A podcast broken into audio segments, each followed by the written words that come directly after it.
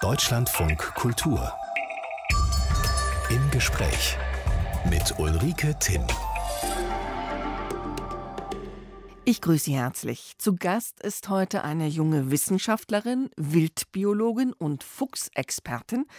Und sie hat sich vor allen Dingen mit dem städtischen Fuchs beschäftigt, denn Füchse sind längst in die großen Städte eingewandert. Willkommen, Sophia Kimmig. Hallo. Frau Kimmig, unser Funkhaus liegt zwar mitten in Berlin, aber immerhin an einem Park. Also vielleicht ein ganz ordentliches innerstädtisches Fuchsrevier. Haben Sie beim Herkommen äh, mal geguckt, ob Sie schon einen sichten, so mit Stielaugen, ob da vielleicht einer und so? So ein bisschen scanne ich, glaube ich, immer, wenn ich durch die Stadt laufe. Und es gibt hier auch ganz bestimmt welche, aber ich habe leider keinen gesehen auf dem Weg hierher. Sie sagen, Sie tragen eine Fuchsbrille. Was ist das? So eine Art Filter, den ich irgendwie im Kopf habe, seit ich mich mit den Füchsen beschäftige, dass ich an allen Ecken und Enden Füchse sehe, Fuchs, Fuchsreviere, Orte, an denen es ihnen gefallen könnte, Spuren, Dinge, die mir vorher einfach nicht aufgefallen sind. Vielleicht, wenn Sie das Funkhaus wieder verlassen, vielleicht kommt dann ja einer für Sie vorbei. Schön wäre es, mein Tag wäre damit auf jeden Fall schon mal gerettet. Unser Gast ist Sophia Kimmig, eine junge Wissenschaftlerin vom Leibniz-Institut in Berlin. Gerade vor ein paar Tagen hat sie ihre Promotion abgeschlossen. Da darf man noch mal gratulieren, Frau Kimmig. Herzlichen Glückwunsch. Danke. Und sie hat sich schon einen Namen gemacht als Fuchsexpertin und dazu auch ein Buch vorgelegt von Füchsen und Menschen.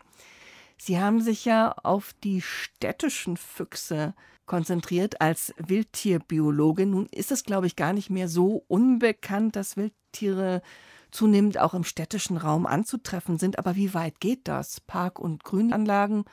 Logisch, aber spaziert so ein Fuchs auch mal über den Alexanderplatz oder den Kudamm? Das finde ich tatsächlich so spannend daran, sich das anzuschauen. Das durfte ich ja auch in meinem Forschungsprojekt tun, indem ich die Füchse besendet habe und eben schauen konnte, sind die auch an diesen Plätzen? Und ja, sind sie. Sie sind wirklich überall und die Parks und Grünanlagen sind gar nicht so wichtig für sie. Warum nicht? Irgendwie mögen sie einfach gerne Flächen, auf denen keine Menschen sind. Das heißt so ähm, Zäune entlang von S-Bahn-Anlagen oder kleine Brachflächen sind viel wichtiger als öffentliche Grünanlagen, in denen eben Menschen sind, die die Füchse gar nicht so gerne in ihrer Nähe haben. Aber es soll auch einen geben am Alexanderplatz. Da sind Menschen nicht so knapp. Das stimmt, das gibt es ja auch überall in Berlin. Und es gibt auch einzelne Tiere, die sich sehr, sehr gut an die Nähe von Menschen gewöhnen. Die dann auch mal ganz entspannt drei Meter entfernt im Botanischen Garten auf der Wiese sitzen, während nebendran Menschen picknicken. Aber die allermeisten Füchse leben sehr heimlich und versteckt. Warum kommen denn überhaupt Füchse in die Stadt? Warum ziehen sie um? Also die Berliner Füchse, die hier leben, sind eigentlich schon in mehrerer Generation Folge sozusagen Berliner. Deren äh, Vorfahren sind sozusagen umgezogen in die Stadt. Und dass die Füchse überhaupt in Städte gehen, hat damit zu tun, dass es auf dem Land leider nicht mehr so lebensfreundlich ist. Also durch Monokulturen, durch ähm, unsere Art der intensiven Landwirtschaft, die wir betreiben, sind die Flächen einfach sehr arm an Arten und damit auch an Beutetieren und Wildtiere mögen Strukturen, dass es einfach Unterschiede gibt. Hier mal eine Hecke, da ein bisschen, bisschen unordentlich, unaufgeräumte Natur sozusagen. Und das findet man auf so einem riesen Maisfeld oder so nicht. Und in der Stadt, da gibt es dann plötzlich diese ganzen kleinen Dinge, Parks, irgendwelche Brachen, Baustellen. Und das ist spannend für den Fuchs. Und Nahrung gibt es auch viel mehr in der Stadt. Und wenn die dann schon seit Generationen in der Großstadt leben, ihre Forschungsfüchse, und doch mal so ein Stadtfuchs auf einen Landfuchs träfe, Gäbe das Missverständnisse? Sie sagen ja, die haben sich schon genetisch verändert. Kämen die überhaupt noch klar miteinander? Ich glaube, reden können die miteinander immer noch sehr gut, wobei Füchse ja auch so ein bisschen territorial sind. Das heißt, die streiten sich dann gerne auch mal mit anderen, aber das dann genauso mit den städtischen Nachbarn, wenn die ihnen zu nahe kommen die genetischen Veränderungen, die ich gefunden habe, die zeigen eigentlich vor allem, dass es wenig Austausch zwischen den Populationen gibt. Das heißt, die Berliner Füchse paaren sich eben eher mit anderen Berliner Füchsen als mit Brandenburger Füchsen. Das heißt, so ein Fuchs, der zum Beispiel am Stadtrand lebt, hat eine höhere Wahrscheinlichkeit, eher weiter in die Stadt reinzulaufen und dort einen Paarungspartner zu finden, als einfach ein paar Meter aus der Stadt rauszulaufen und sich dort umzutun. Und das ist wahrscheinlich so eine Art Verhaltensanpassung. Das klingt, als hätten wir hier schon eine Riesenpopulation. Haben wir. Wir haben 10 bis 15 Mal so hohe Fuchsdichten in der Stadt wie auf dem Land. Und das ist auch nicht nur in Berlin so, sondern auch in vielen anderen Städten. Man weiß es natürlich immer nicht genau, solche Zahlen sind schwer zu erheben. Aber je nachdem auch zu welcher Jahreszeit wir sind, ob Jungtiere da mitgezählt werden oder nur erwachsene Füchse, haben wir wahrscheinlich irgendwas zwischen 5.000 und 12.000 Füchsen in Berlin. Und warum sehe ich so selten einen? Weil sie sehr, sehr gut darin sind, sich vor Menschen zu verstecken. Das finde ich auch immer wieder total faszinierend an den Füchsen. Sie sind ja sehr leicht und filigran, aber sie sind ja auch nicht jetzt klein wie ein Igel oder ein Eichhörnchen. Das sind ja schon imposante Erscheinungen und trotzdem schaffen sie es, sich komplett unsichtbar zu machen, direkt vor unseren Augen. Und Fuchsforscherin heißt auch verdammt früh aufstehen? Und dann haben Sie gesprochen vom Besendern von Tieren. Wie genau haben Sie geforscht? Wie ging das? Man braucht auf jeden Fall erstmal Orte, an denen man die Füchse fangen kann. Das sind dann oft Gelände gewesen, die zum Beispiel irgendwelchen Firmen gehören oder irgendwelchen Forschungseinrichtungen, wo man eine Fuchsfalle hinstellen kann, ohne sich Sorgen machen zu müssen, dass die irgendwie beschädigt, gestohlen wird oder vielleicht das Tier sogar verletzt, wenn es dann in der Falle sitzt. Diese Fuchsfallen sind einfach lange Holzkisten. In der Mitte ist dann Futter als Köder und ein Abzugsfaden. Und die habe ich dann eben in Berlin aufgestellt an verschiedenen Orten und da regelmäßig Futter reingemacht und eine Wildkamera aufgehängt, die die Falle so ein bisschen beobachtet hat, um mir zu zeigen, wer interessiert sich denn so für meine Falle. Und die Falle war mit einem Alarm ausgestattet. Und wenn ein Fuchs reingegangen ist in die Falle oder ein anderes Tier, dann hat der Alarm ausgelöst und ich bin zu Hause von meinem Handy geweckt worden und musste losziehen. Super, klingelt nachts um drei und dann ist ein Eichhörnchen drin das ist tatsächlich immer sehr, sehr nett, wenn man in der ersten Fangnacht ist das immer noch okay. Da ist man so, ach schön, Feldarbeit und toll. Und dann freut man sich auch über das Eichhörnchen. Aber so am Ende der Woche, wenn man dann sehr oft nachts aufgestanden und quer durch die Stadt gefahren ist, dann ist manchmal schon so, dass man dem Igel am liebsten auf den Mond wünschen würde, den man da in der Falle sitzen sieht. Man lernt ja auch eine ganz neue Sprache, wenn man sich ein bisschen mit den Füchsen beschäftigt. Also die Weibchen heißen Fähe. Wenn sie sich paaren, dann hängen sie. Können Sie uns ein paar Worte Fuchsisch beibringen? ja, das kommt ja so ein bisschen aus der Jägersprache, aber ist doch relativ üblich, also bei Fee und Rüde, dass es sowas alle noch benutzen, aber da gibt es dann noch viel speziellere Dinge wie das Geheck. Das ist so die Gesamtheit der, der Nachkommen, sozusagen der Fuchswelpen an einem Bau. Oder wenn ein Fuchsbau benutzt wird, ähm, wenn man sehen kann an den Spuren, dass dieser Bau aktiv von einem Fuchs genutzt wird, dann nennt man das, der Bau ist befahren. Befahren, das passt dann wieder nur zu diesen Großstadtfuchsen. Füchsen. er trägt auch Socken, habe ich gelernt, ganz schön vermenschlicht in der Sprache, dieses Wildtier. Ja, aber er ist ja auch ein großer Teil unseres Kulturguts. Also er ist ja nicht einfach nur irgendein Wildtier, sondern wenn man sich unseren Sprachgebrauch anschaut, mit ausgefuchst und auch in vielen anderen europäischen Sprachen und unsere Literaturgeschichte, dann hat der Fuchs den Menschen ja schon immer irgendwie auch jenseits der Biologie in der Kultur begleitet. Ja, aber ist er dann noch wirklich ein Wildtier? Ihr, Sie sagen richtig, mein Berliner Stadtfuchs. Also im Botanischen Garten läuft einer rum, äh, Sie haben es vorhin angedeutet, wenn der an schreienden Kindern vorbeigeht, stolz wie ein König, lässt sich füttern. Ist das noch ein Wildtier? Ja, und das ist auch ganz wichtig, dass die Menschen das respektieren, dass das Wildtiere sind. Also füttern sollte man deswegen zum Beispiel auf gar keinen Fall, weil man die Tiere damit zu sehr anlockt, abhängig macht von Menschen und sie auch Verhaltensauffälligkeiten entwickeln. Das Beste ist, die Tiere einfach aus respektvollem Abstand zu beobachten und das zu genießen, weil trotzdem, auch wenn sie den Menschen als Nahrungsquelle erkannt haben und so ein bisschen opportunistisch mit uns umgehen und das nutzen, wenn wir ihnen was zu fressen anbieten, ähm, direkt oder indirekt, sind sie trotzdem Wildtiere und sie wollen auf gar keinen Fall bedrängt oder angefasst werden. Wildtiere mit einem Fabel für Lederschuhe? Ja, Füchse sind sehr verspielte Tiere und dazu gehört auch, das Probekauen auf Beute und damit rumrangeln. Und da sind Schuhe anscheinend sehr beliebt, aber auch Gartenschläuche, Bälle. Also wenn man einen Garten hat und öfter mal was draußen im Garten liegt, da ist bestimmt schon bei dem einen oder anderen was verschwunden. Sophia Kimmig hat sich als Wildbiologin sechs Jahre lang mit den Füchsen im urbanen Raum beschäftigt. Was begeistert sie so sehr an Füchsen, dass sie ihnen sechs Jahre lang zuschauen mögen? Wie sind sie auf den Fuchs gekommen? Der Fuchs ist auf verschiedenen Ebenen spannend für mich. Ähm, als Wissenschaftlerin, als Evolutionsbiologin und Ökologin finde ich ihn vor allem spannend, weil er so anpassungsfähig ist. Er ist ja in sehr vielen verschiedenen Lebensräumen verbreitet, kalte Regionen, Wüsten, Städte. Das macht es einfach spannend herauszufinden, warum kann er das? Wie, okay. wie kommt er damit klar? Das gilt aber auch für Mäuse.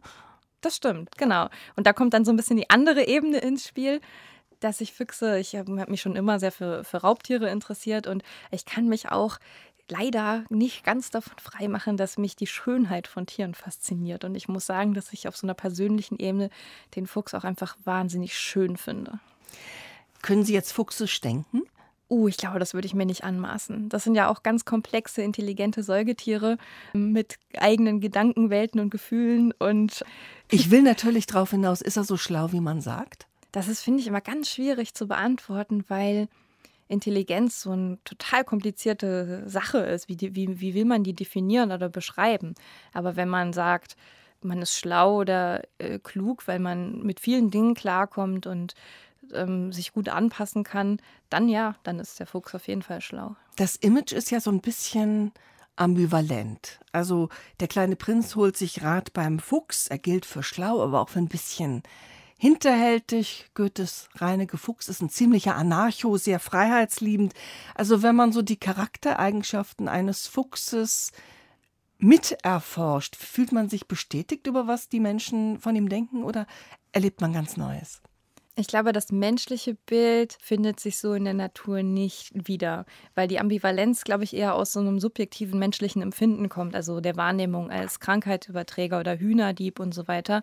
Und solche, solche Fragen gibt es ja für den Fuchs nicht. Für den Fuchs ist das Nahrung, das braucht er zum Überleben. Da ist nichts Listiges oder Hintertriebenes dabei. Er ist mhm. einfach nur ein erfolgreicher Jäger und schafft seine Beute heran. Deswegen, ich glaube, das ist eine sehr menschliche äh, Betrachtungsweise. Es gibt ja dieses, dieses Sprichwort, da wo Fuchs und Hase sich gute Nacht sagen. Also wenn sie sich wirklich gute Nacht sagen, war es für den Hasen das wahrscheinlich, oder?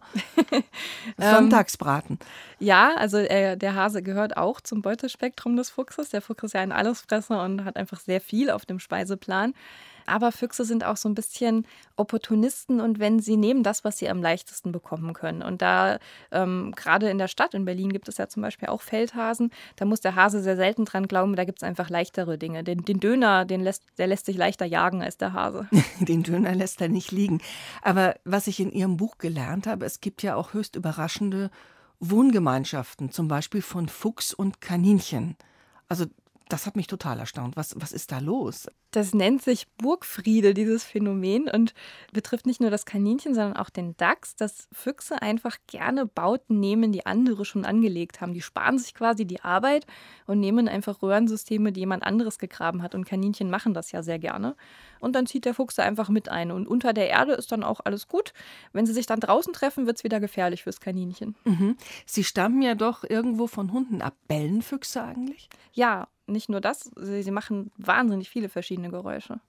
Vor diesem Hintergrund, äh, Frau Kimmig, äh, dem Igel im eigenen Garten, dem stellt man schon mal ein Apfelschälchen hin. Ich kenne Leute, die haben einen Fuchs, die wären ihn gern wieder los. Also äh, irgendwie sind sie doch manchmal etwas rüde Mitbewohner. Ja, wie alle Wildtiere können sie eben auch nerven, wenn sie zum Beispiel das Beet umbuddeln oder ähm, ihren Haufen im Garten hinterlassen. Da kann ich dann immer nur appellieren. Ich verstehe, dass das manchmal nerven kann, aber wir haben alle nur diesen einen Planeten, wir müssen ihn uns teilen und wir nerven den Fuchs auch. Von daher, vielleicht müssen wir einfach versuchen, uns gegenseitig etwas Toleranz entgegenzubringen. Mhm.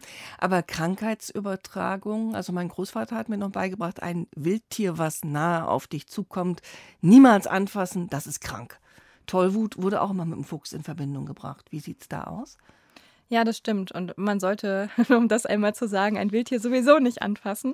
Aber ich bin auch noch damit aufgewachsen, dass davor gewarnt wurde. Zum Glück ist die Tollwut aber bei uns ausgerottet. Und zwar nicht nur in ganz Deutschland, sondern auch überwiegend in unseren Nachbarländern. Das heißt, da kann man ganz beruhigt sein. Also so gut kann für den Fuchs das Stadtleben aber nicht sein, denn er wird da nicht alt. Das stimmt. Und da ist man wieder so ein bisschen bei dem Aspekt, dass es doch auch eine Landflucht ist, sozusagen vom Land, von den schlechten Lebensbedingungen und nicht einfach nur, weil die Stadt das Paradies ist. Denn durch den Straßenverkehr sterben die Füchse oft sehr früh in der Stadt. Häufigste Todesursache bei Füchsen? Mit Abstand, ja. Mit Abstand? Äh, sind von Ihren besenderten Füchsen denn noch welche übrig? Nur eine. Die anderen sind fast alle überfahren worden. Oh, das ist bitter. Ja, und ähm, ich weiß ja, dass das viele hundert Füchse jedes Jahr trifft. Aber es ist natürlich noch mal anders, wenn es einer ist, den man begleitet hat. Trotzdem ist der Fuchs in der Stadt ein Wesen, das den Bürgersteig benutzt. Äh, manchmal sogar die BVG habe ich für ein Fake gehalten. Dieses Foto Fuchs, der eine U-Bahn benutzt, soll aber tatsächlich wirklich vorkommen. Also die sind wirklich auch im, im Straßenverkehr und so bis sie überfahren werden, nutzen sie das einfach so mit. Das ist auch was, was den Fuchs so spannend mitmacht, finde ich, dass es wahnsinnig neugierige Tiere sind. Sie stecken eben überall ihre Nase rein. Sie sind vorsichtig, aber sie erkunden auch alles. Und dazu gehört eben auch, mal in so einen Bus einzusteigen, wenn der da irgendwo rumsteht. Oder mal in so eine U-Bahn und zu gucken, was da so los ist. Also keine Geschichte, wirklich belegt. Ja, es gibt immer wieder Fälle, wo Tiere ähm, in irgendwelche Verkehrsmittel einsteigen. Meistens eher, wenn die irgendwo stehen mit offenen Türen ihre Füchse, ich sage das jetzt mal so, äh, sie haben an die 20 Füchse besendet, die haben alle Namen bekommen. Kalle, Gerlinde. Wer hat die getauft? Meistens die Menschen, bei denen ich die Füchse gefangen habe. Und das teilweise auch sehr, sehr amüsant, entweder wie im Fall von Gerlinde als Hommage an eine Kollegin, die in Ruhestand gegangen ist, oder der Kalle, ähm, der wurde sogar per Abstimmung in der Mitarbeiterzeitung der Stadtreinigung benannt.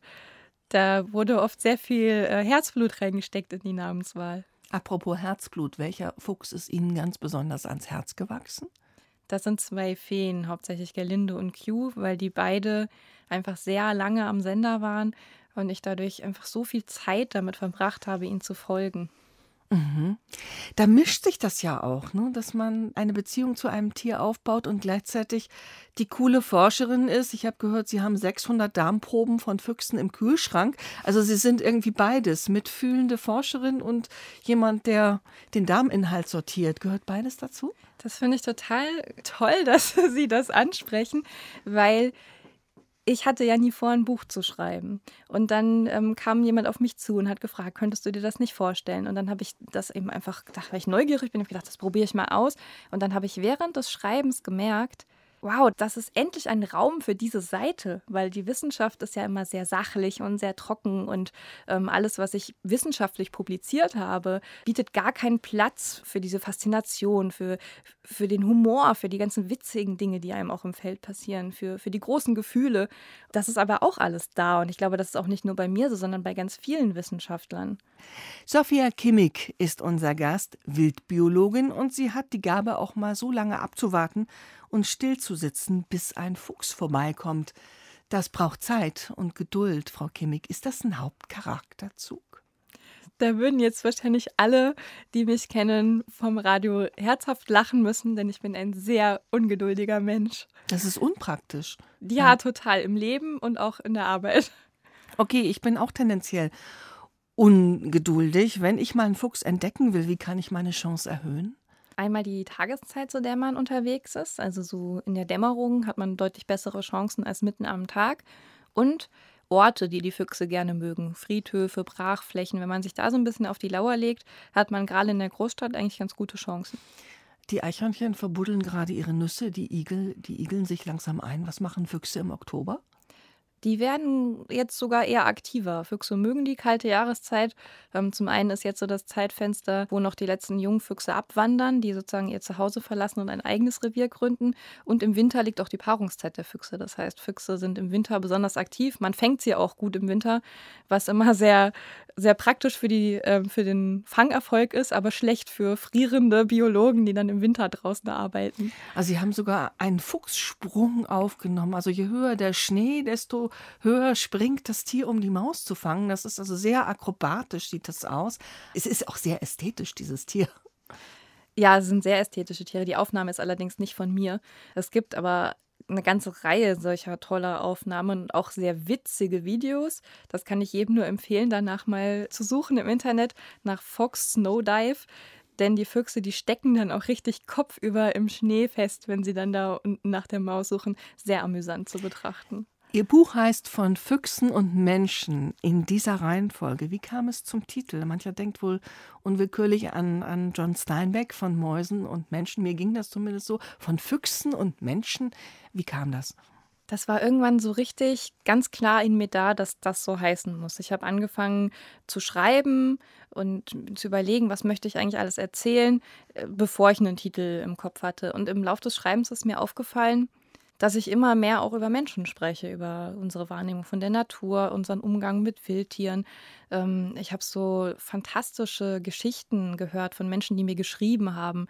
Eine, die mich ganz berührt hat, war eine Frau, die ein Kind verloren hat und dann auf dem Friedhof war und an dem Grab war und dann kam ein Fuchs vorbei und das hat ihr so viel Freude und Trost irgendwie in dem Moment bereitet und mir ist einfach bewusst geworden, wie sehr diese beiden Themen miteinander verwoben sind und so musste das irgendwie auch mit in den Titel. Nun betreibt man ja Forschung und so ein Mikrokrümelchen, Grundlagenforschung, auch in der Hoffnung, das in den großen Zusammenhang zu stellen, in den ganz großen Zusammenhang der Natur.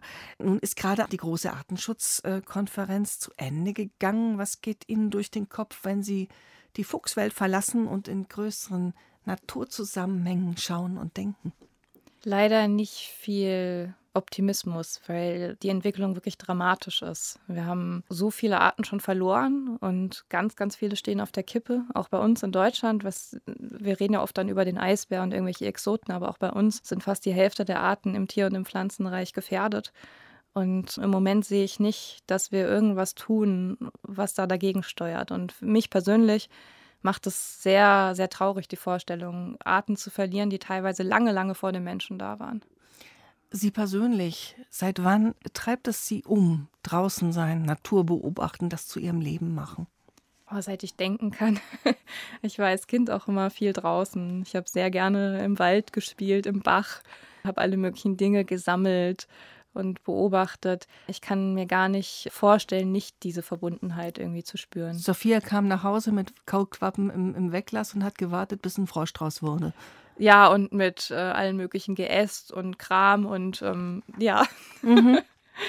Aber Sie haben Biologie studiert, das war wohl auch ziemlich früh klar und immer gerne viel Feldforschung betrieben. Also nicht nur am Rechner, sondern zum Beispiel sechs Monate Mexiko für die Präriehunde.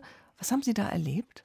Viel, viel spannende Feldmomente. Ich habe Klapperschlangen und Kojoten und Adler gesehen und natürlich viele, viele Präriehunde, mit denen ich gearbeitet habe, aber natürlich auch Einblicke in, in eine ganz andere Lebenswirklichkeit der Menschen dort. Es war zu einer Zeit mitten im Drogenkrieg mit viel Gewalt und ähm, das ist auch so was, was einen nochmal so ein relativierendes ähm, Element gibt über eigene Probleme und Befindlichkeiten, wenn man sieht, unter welchen Bedingungen andere Menschen leben. Ich glaube, das ist unausweichlich, weil man lernt ja Menschen kennen, äh, man erlebt selber Dinge. Ich habe selber auch ähm, viele Schießereien gehört und auch einen Moment gehabt, in dem ich selbst in eine Waffe geguckt habe. Und davon abgesehen trifft man ja eben Einheimische, die, die von ihrem Leben erzählen und wie, sich, wie, wie das ihr Leben beeinträchtigt. Verhaltensforschung, äh, betreibt man die nicht automatisch, wenn man so lebt und denkt wie Sie, nicht immer nur am Tier, sondern auch am Menschen? Tatsächlich gibt es für mich diese Unterscheidung ja gar nicht in der Art und Weise, wie das für die meisten Menschen ist.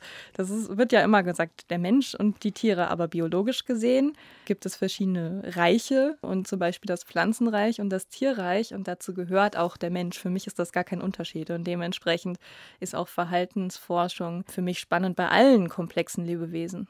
Aber von Füchsen und Menschen, einen kleinen Moment dachte ich, Füchse sind die besseren Menschen. So weit geht's nicht. Sie sind vielleicht insofern die besseren Lebewesen, als dass sie nicht so sehr menschlichen Schwächen wie Neid oder Boshaftigkeit oder sowas ähm, fähig sind. Das ist ja so ein bisschen ein Alleinstellungsmerkmal des Menschen, dass wir bei all unserer Intelligenz und, und Fähigkeiten, die der Mensch eben, die ihn auszeichnen, auch sehr negative Charaktereigenschaften besitzen kann. Ist das wirklich so, wenn die ihre Revierkämpfe ausfechten, ohne Neid, ohne Boshaftigkeit? Sie sagen vielleicht, es ist alles Instinkt, aber man kann da auch wieder viele hineingeheimsen. Da geht es eben nicht darum, Neid ist ja, ich, ich wünsche jemand anderem etwas nicht oder ich gönne es ihm nicht. Ich denke nicht, dass der Fuchs seinem Nachbarfuchs nicht das Stück Fleisch gönnt, sondern er braucht es einfach selbst.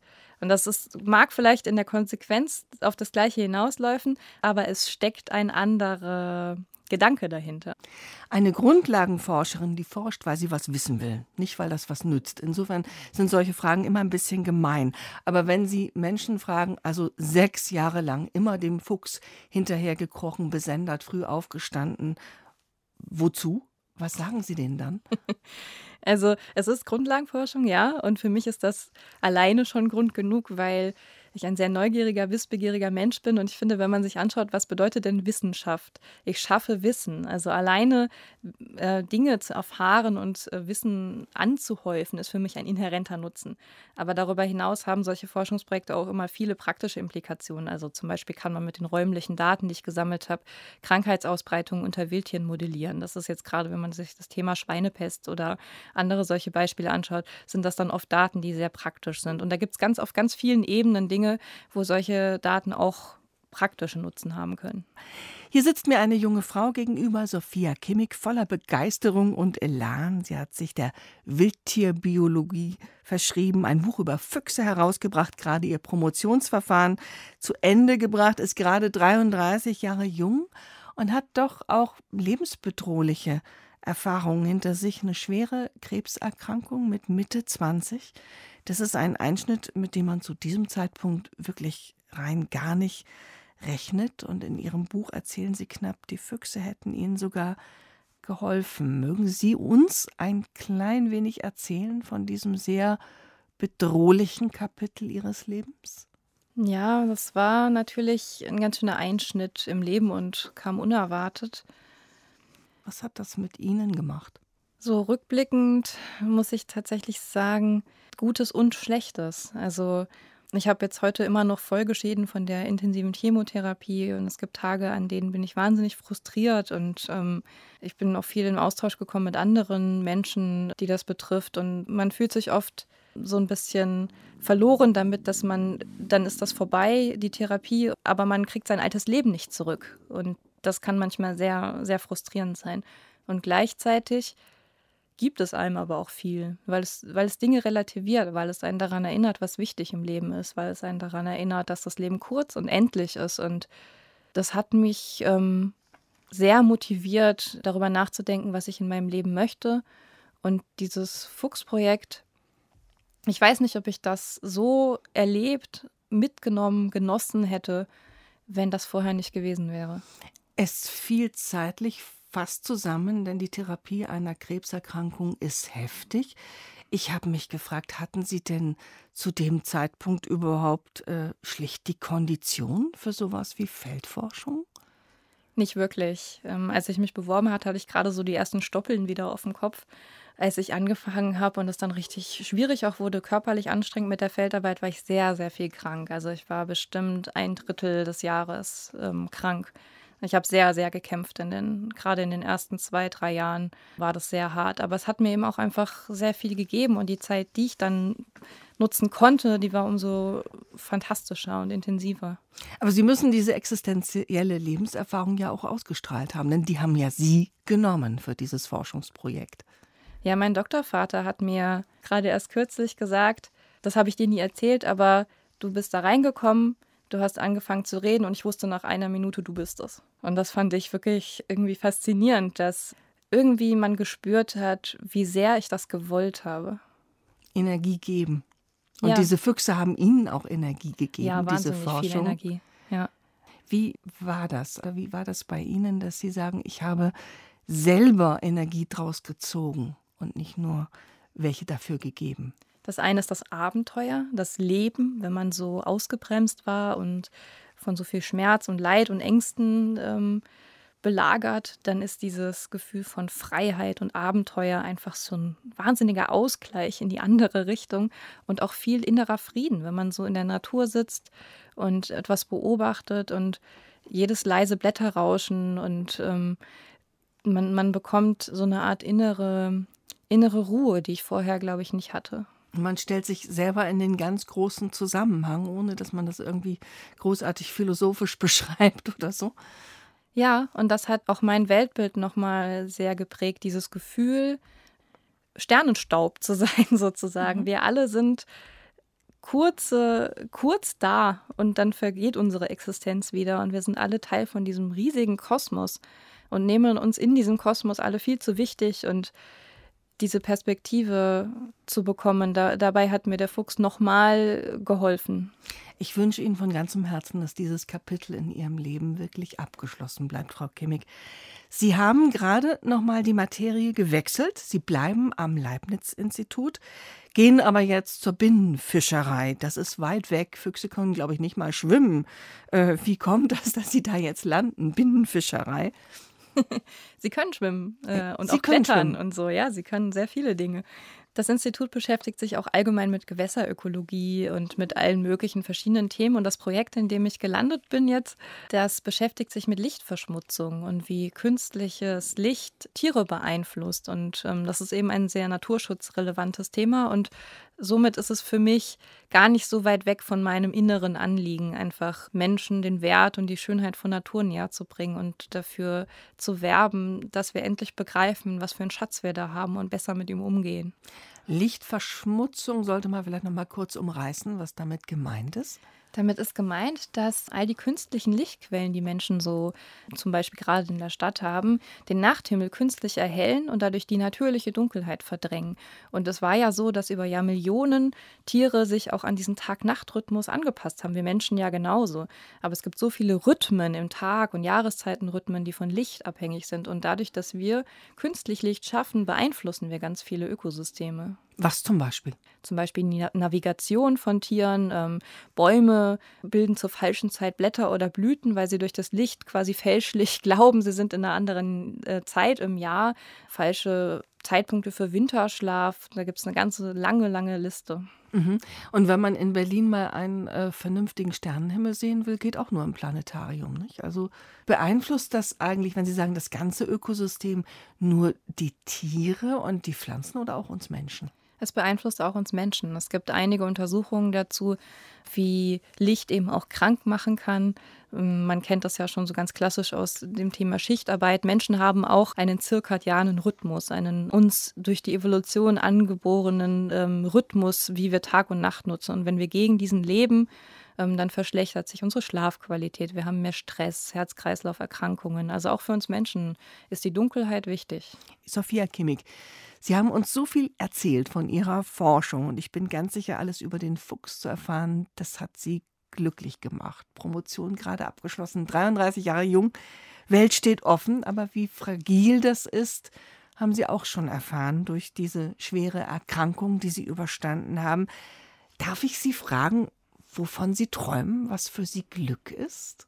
Was ich mir wünschen würde für die Zukunft, wäre eine Arbeit, bei der ich diese beiden Seiten miteinander vereinbaren kann. Meine Neugierde, meinen Drang zu forschen und genauso aber auch meine Leidenschaft und Faszination für die Natur. Ich, ich brauche den Kontakt zur Natur und etwas, wo ich auch praktisch draußen sein kann, um, um glücklich zu sein. Also selbst wenn alle Tiere besendet sind, würden sie nicht nur vom Rechner sitzen mögen. Vielleicht bin ich eher in einem Nationalpark oder bei irgendwelchen Naturschutzprojekten oder sowas zu Hause, wo ich einfach den Kontakt zur Natur nicht verliere. Der ist wichtig für mich. Und wenn wir uns mal trauen, gedanklich ein paar Jahre vorauszuspazieren, wo sehen Sie sich dann? Ach, am liebsten irgendwo, wo ich jeden Tag ein bisschen draußen bin durch meine Arbeit, neue Dinge entdecken kann. Und ich glaube, auch das Schreiben hat mir sehr viel Spaß gemacht. Auch das möchte ich, glaube ich, weitermachen. Ich wünsche Ihnen, dass das wahr wird. Vielen, vielen Dank für dieses Gespräch. Alles Gute und bleiben Sie gesund. Dankeschön.